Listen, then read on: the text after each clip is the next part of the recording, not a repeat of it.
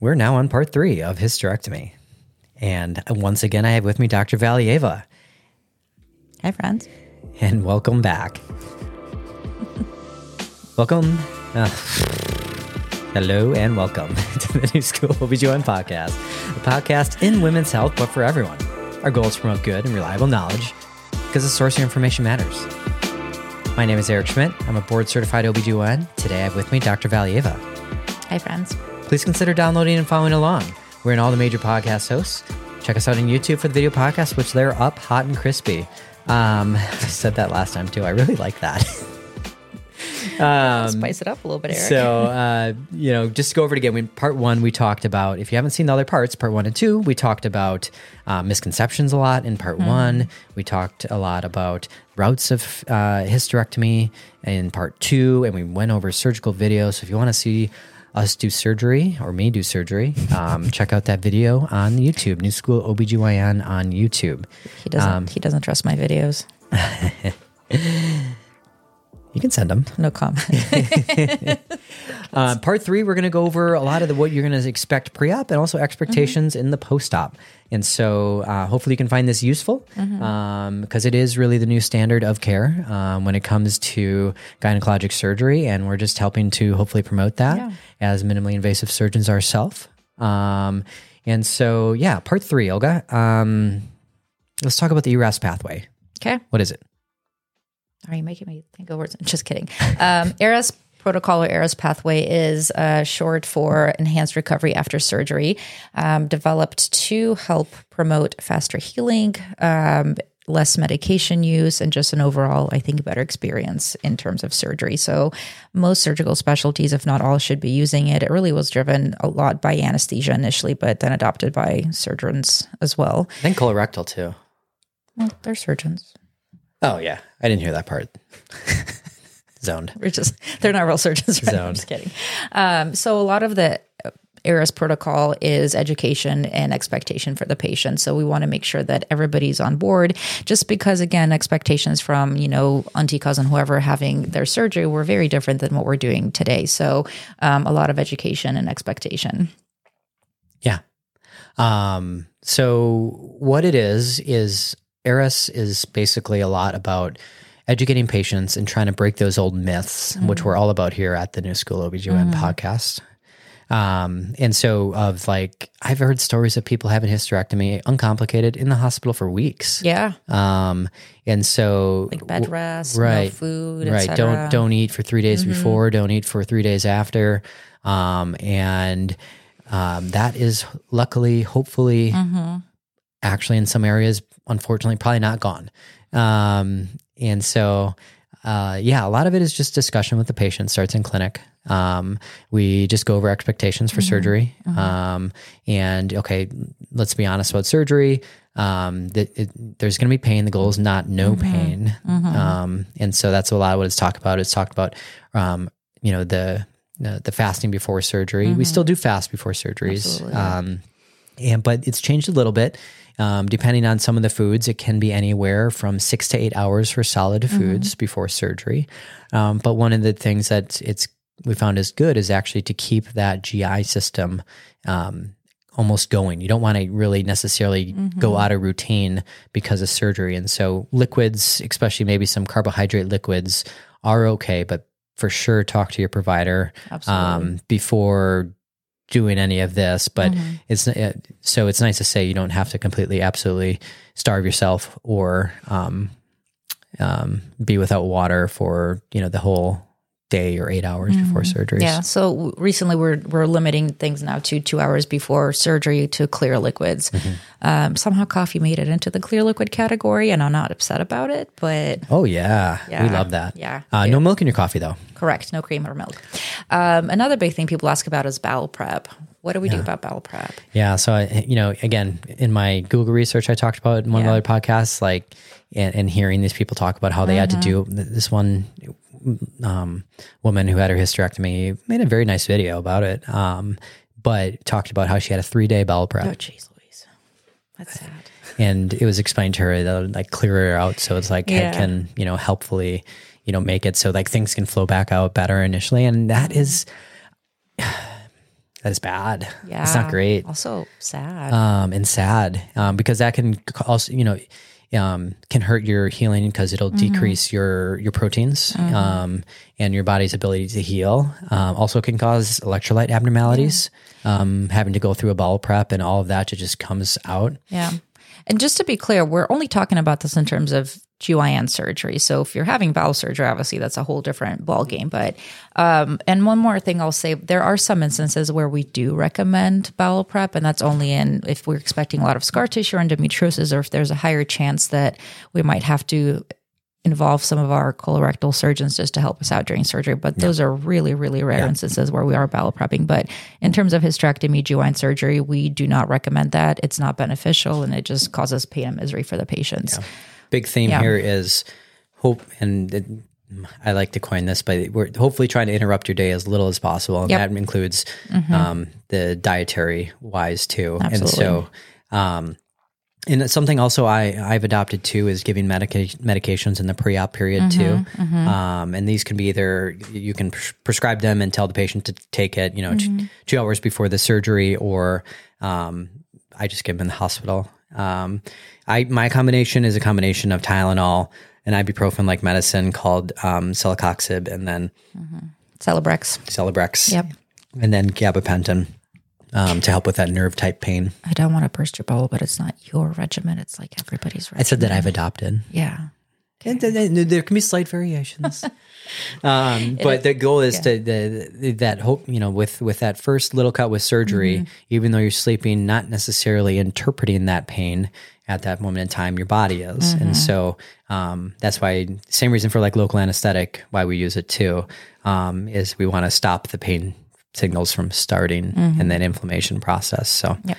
um, yeah. Uh, anything else you can think about in the pre-op that we particularly do? No, not necessarily. I mean, the only thing I was going to add is sometimes doing a tap block, but I think that's more intra. But bit more bigger surgeries, especially laparotomies, but you like do to do it from la- yeah. Anyway, um, that's that's a um, injection of um, some long acting anesthetics um, yeah, that sometimes you can do while the patient's sleeping before the surgery. into the belly. Yeah. Um, we do typically, I mean, obviously everybody should be doing this and go over m- medication use beforehand, um, especially the chronic pain medications or um, not pain, but just any pain medic or any medications in general, um, just so that patients know what they can and cannot take before surgeries as well. But Yeah, going over the medications because someone's a diabetic, you know, you know, and they're not, so they're not eating for eight hours. You're not going to want to dose their diabetic medications the same that day. apple juice. or give them apple juice. Um, And so, yeah. And then in the surgery, you know, we talked a lot about the surgery in the last podcast, so we're not going to talk too much about that today. Um, but uh, but um, afterwards, um, again, my goal is to get patients home that same day. Absolutely. Yeah. And I think that is most luckily been adopted by most minimally invasive surgeons. Yeah. And Um, I, I think most patients like that as well. yeah, sleeping in your own bed, Yeah, absolutely. Not having the hospital lights and noises go off. noises, yeah. different codes that you get super comfortable yeah. beds. Yeah. Um, that is to say that there are some patients that should probably spend the night. So Mm-hmm. if they have significant medical conditions or just any medical condition that requires a little bit of extra attention, Mm-hmm. um, people, I like to keep people that have chronic pelvic pain or are taking already narcotic pain medications to control their pain just because I know they'll have a little bit more pain afterward just so I can better titrate their pain medications.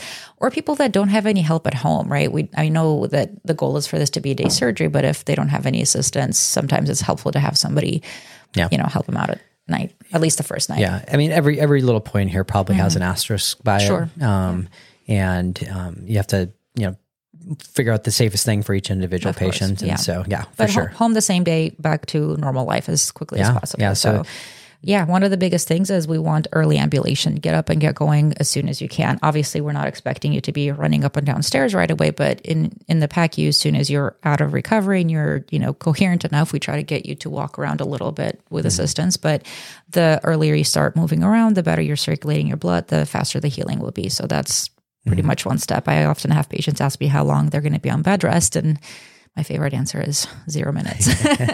You're not going on bed rest. We so- often prescribe, you know, everyone around the house doing the dishes and Mm-hmm. the laundry and everything for about six weeks. But uh, do we?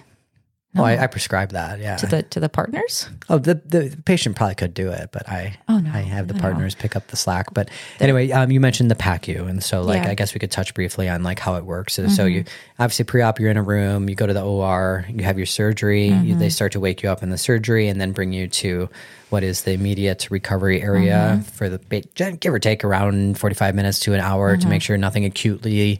It's like the first stage um, to make sure nothing's acutely wrong Yep. with after um, waking up from anesthesia, and then you go to the second stage of recovery. Again, usually um, every system is a little bit different, but um, and and working closer and closer to go, hopefully yeah, going home. Yep. And that's usually where we try to walk you around and try you on some liquids and start with some water, some ginger ale, soda, crackers, make sure that you're keeping everything down. Um, ideally use the bathroom and then you get to go home, usually within two to three hours, depending on, you know, how your pain and how your symptoms are going. Um, we do want you to resume your diet immediately. Um, I often keep my patients to keep it light that day just because of anesthesia, nausea, things like that, but you're not restricted in any sense. you don't want to throw up after having Um, No, abdominal no. surgery. No, I always make a joke of like what might go down will come back up. So make wise choices about that. you know, maybe not a salad, just say keep it to soups, something light. salad's but- healthy. Yeah, but like I don't like. much chewing. I don't like salad. Yeah, no, nobody likes salad. Um, but yeah, there's no dietary restrictions. Again, back to normal life. Um, we definitely always discuss medication use. So I often will tell patients to make a table, and I think you have it in your pre-op documents to actually have a table of medications and keep everything on a schedule at least the first few days. So expect the pain, the gist of the pain, to be in the first few days. And my personal goal for pain control is uncomfortable or better. I don't want them to be in so much pain that they can't get out of bed. You know, perform activities of daily living, brush your teeth, take showers, things like that. If you cannot get out of bed because you're in so much pain, we need to fix that, right? That's not healthy for you. So, um, definitely pain control is a big one. Uh, we want to try to minimize narcotic use as much as possible. Um, you know, we, we are cognizant that there is a, you know, national epidemic of opiate use and abuse. So, but that being said, don't be afraid of opiates. You need them. You just had a major surgery. It may not look like major surgery, but it is. So do take them. Yeah. Um, it, for the scheduled medications too, it's it like for example, um, I, I use the same medications I I did pre-op, and you can um, you you we have a written out schedule, and you can stagger things. Um, but I like to tell patients too, if you- if if your pain, because everyone's different, right? Like, Absolutely. don't compare yourself too much to other people. Abdominal surgery can be a whole different type of pain.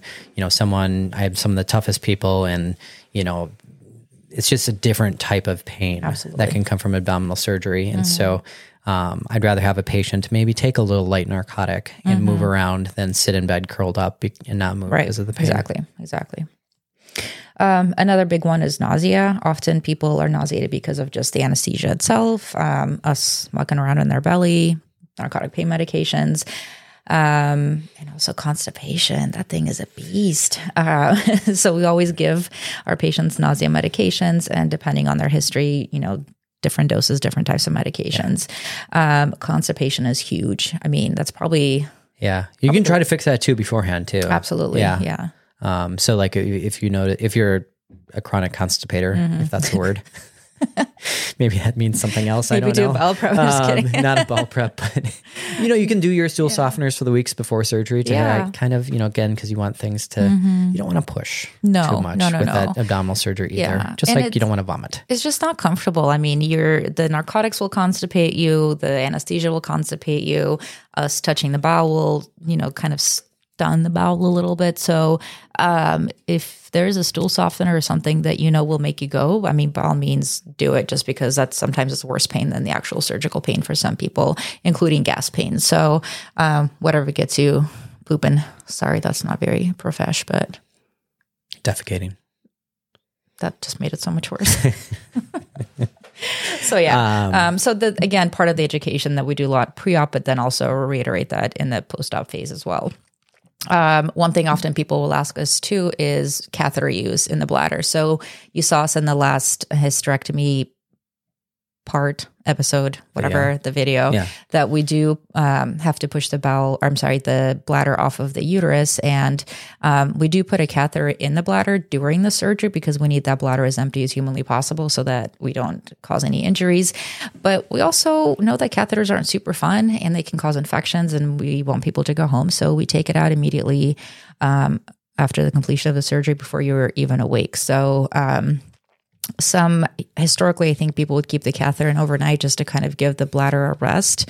Again, no benefit or data showing that, but some women will, or some patients will have a little bit of what we call urinary retention. So they might need to have a catheter, but we always give you a fair try, make sure that you're able to pee before we put that back in there. So, Yeah, just the anesthesia itself can cause mm-hmm. urinary retention. yep, yep, yep.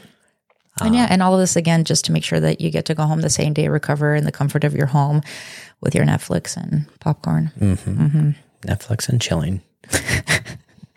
Don't chill the chill way, Just chill our way. Um, yeah. And so, you know, we're talking about hysterectomy here, so I guess we'll stay on topic for that. But it, it mm-hmm. it's a big surgery. It's done minimally invasive. It's a big surgery. And so just from what I like to tell patients as far as the pain symptoms going forward is, you know, it is a big surgery. Expect on average six to seven out of 10 pain um, in those first few days. Sometimes the day after surgery is the worst um, because a lot of those IV medications, the anesthesias have worn off and you're starting to move around. Um, but um, I generally, even the same day of surgery, one patient's getting up every couple hours, moving around, keeping that blood moving, decre- decreasing your chance of blood clots. Absolutely. Um, and, um, but usually with a minimally invasive approach, patients are feeling pretty darn good at a week, Yeah. really good at two weeks. Mm-hmm. And, you know, they can potentially even resume, you know, most of their activities, go for walks outside, Yep. everything, you know, in that time, Yeah. except for the heavy lifting, Absolutely. Yeah. nothing in the vagina type, mm-hmm. you know, for Yeah.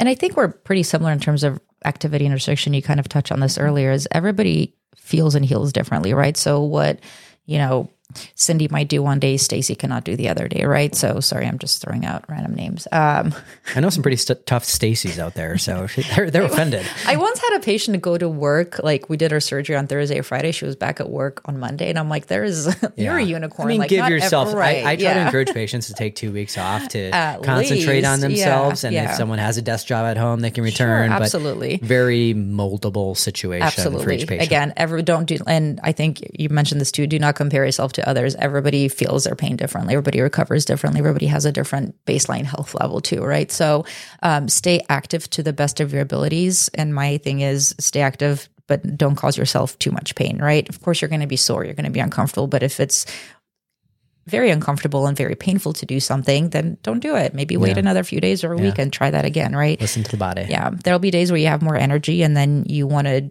you know go mow your lawn don't do that. Um or you know do some things around the house or whatever and then you find that that was too much for you and then you're kind of sore and hurting by the end of the day. But um give yourself some grace but also don't feel like you have, to. just, just lay Have to prove anything. right exactly. But also don't be a couch potato. Like roam around Yeah. we don't want you in bed, bed all day long so Yeah, you can't. You know, it. It's easy, I think, sometimes, Mm-hmm. it's just a natural response to be scared of the pain absolutely and not want to engage it. But I often tell patients, like, you know, when you're leaving the operating room, you know, I'm making sure you're safe to do things, Mm-hmm. you know, and and you know, getting up and doing things is good. Knowing that that pain Yeah. that you're having when you're moving it is normal and um, kind of sets that expectation in the brain a little bit. Um, and you know, one other thing to touch on too is the bleeding that can happen afterwards. absolutely yeah Um, what do you tell patients? Um, light bleeding maybe the first day, but then spotting discharge afterwards. And if they have more bleeding than that, let me know because there really shouldn't be any more sources of bleeding, right? Unless there's something going on that shouldn't be. I I like to I like to phrase that the um, and especially with increasing the activity over Mm-hmm. the couple weeks afterwards that that suture that we, we unfortunately I don't think I included in that video. no, you didn't. Um, so when we take the uterus off um, and then sew the top of the vagina back together, um, it's a suture that takes about, at least the one that we use, takes about, it's not permanent, but it takes about two months to dissolve.